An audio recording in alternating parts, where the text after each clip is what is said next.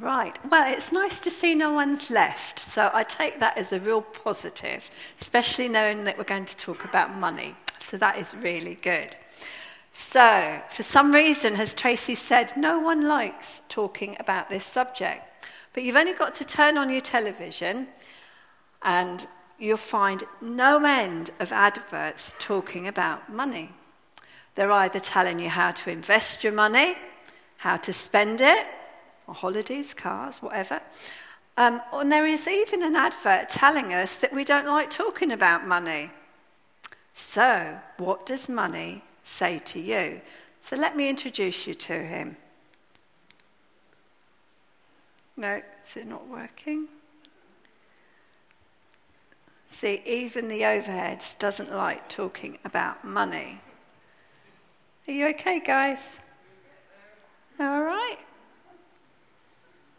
Well, eventually, a little man's going to. There he is. He's come to say hello and this is money. Now, if you look very close, it may not be English money, but shh, don't, just don't tell anyone that, okay? So, what does money say to you? Does it say, I'm going to get a new car? Or I'm going to buy a new house? Or I'm definitely going to put in for that luxury holiday next year? But does money tell you how to spend it? or what to spend it on? Does it control you? Now, money, believe it or not, isn't good and it isn't evil. It has no power.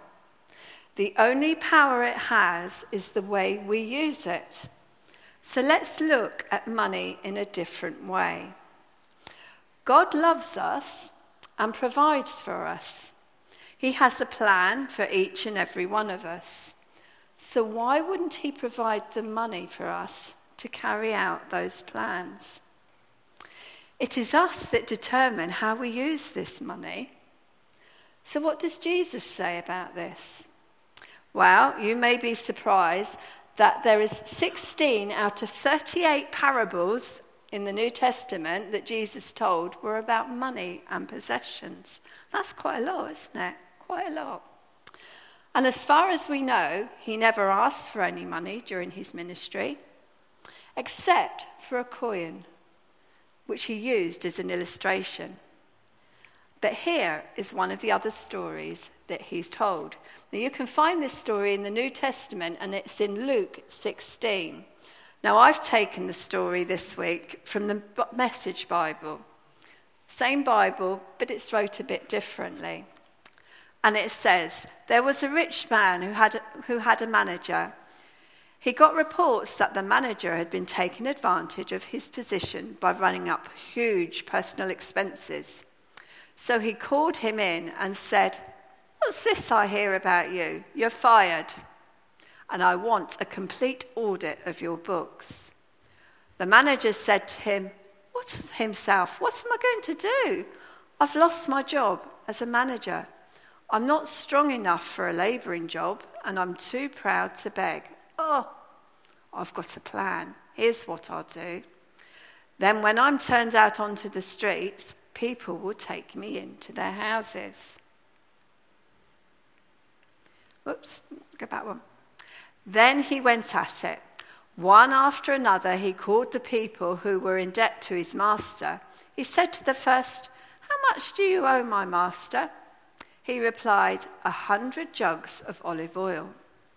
The manager said, Here, take your bill, sit down here quick now, and write out 50. To the next he said, And what do you owe? He answered, A hundred sacks of wheat. He said, Take your bill and write in 80. Now here's the surprise the master praised the crooked manager. And why? Because he knew how to look after himself.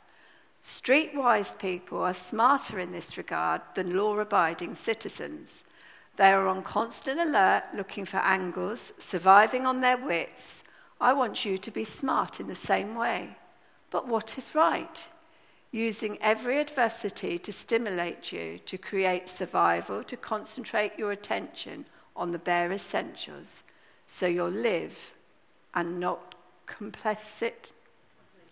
Thank you. just get by on good behavior.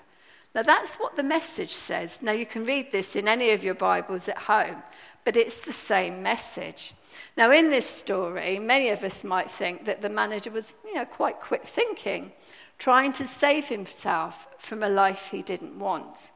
And even his own employer couldn't help but admire him for doing this. But was it right? He was cheating his employer out of what was rightly his. And he was also encouraging other people to lie for him in the hope that when he had no job, these people would remember him and would say, Yeah, we'll help you out. So, why do you think Jesus talked about money? Because money talks. It can add meaning to your life, but it is not the meaning of life. I think that's a lovely phrase. It adds meaning to your life. So the money God provides for us helps us to live our lives, but it's not the meaning of life. And I think that's people can get confused with that. Money helps us live day to day. And if you've ever been in the position where you don't have enough to live day to day, you know how important God's provision of money is. It's an essential provision. A few years ago, Adrian and I went into debt management. And it began when we were trying to help out one of my sons. And unfortunately, we ended up in a debt of £36,000. I can hear the noise. Yes, 36,000. How could we possibly have ended up in that much debt? But we did. It wasn't all our debt. We'd run it, we hadn't run it all up, but we were responsible for it. It was in our name, it was our responsibility. So, with a huge debt, and our debtors weren't really interested in how we got there, all they were interested in was getting their money back. So eventually, we knew we needed help. It's something we couldn't manage on our own. So we went to a charity called Christians Against Poverty. They're similar to Frontline that we used to run here. And they took over the management of our debts and with our debtors. And last year, for the first time in six years, we became debt free. Thank you. During that time, life was tough. We couldn't always do what we wanted to do, we couldn't carry out the plans that we'd planned together. But we always had enough. There was always food on the table, clothes on our backs. The kids were okay. God had provided us with some wonderful friends who always made sure we were okay. Our Christmas meal was supplied for a number of years, and that we need to be thankful for.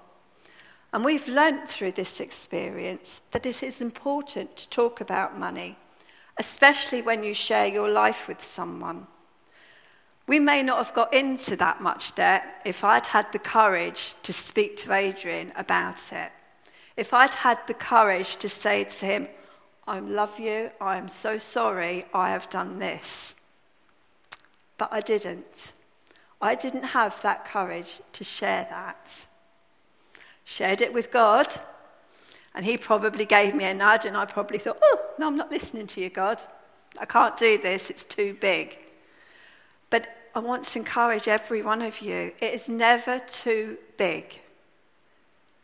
Find someone to talk about, find someone to talk to. There are plenty of people in this church that are willing to sit and listen to you. There are plenty of organizations that will listen to you but you need to take that first step. God does provide for us. So I ask you that question again oh. Is money your boss? The amount of money we have doesn't count, or how, it is how we use that money that counts, as I've said before. Money can quite easily take God's place, it can become your master. You must take control of it and listen to what God is telling you to do with it. remember He's given you this provision for a reason. We consult God on most things our health, our food, um, what we're going to do. We pray for people as we've just done before. So why not consult God on our finances? He'll direct us with our problems or our investments. We just need to ask Him how to use it. In Luke verse 16, Jesus goes on to say, If you're honest in small things, you'll be honest in big things. If you're a crook in small things, you'll be a crook in big things. If you're honest in small jobs, who will put you in charge of the store?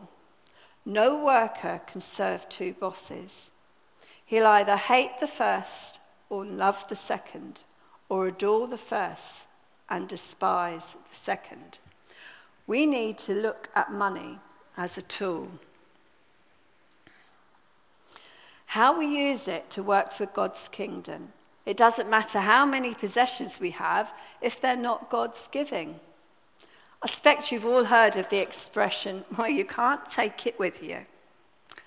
Well, we can't take our money or our possessions with us when we die, but we can be remembered for the effect our resources have had to bring people to faith. If we're honest with ourselves, and we would like to be remembered for what we did with our lives and not by the amount of inheritance we've left. Money can be hard and a deceptive master. Wealth promises power and control, but great fortunes can be made and lost overnight. And no amount of money can provide health, happiness, or eternal life. So, my plea to you today is let God be the master of your money. Let's look forward to the next few weeks in talking about money. It's going to be a great series. Thank you.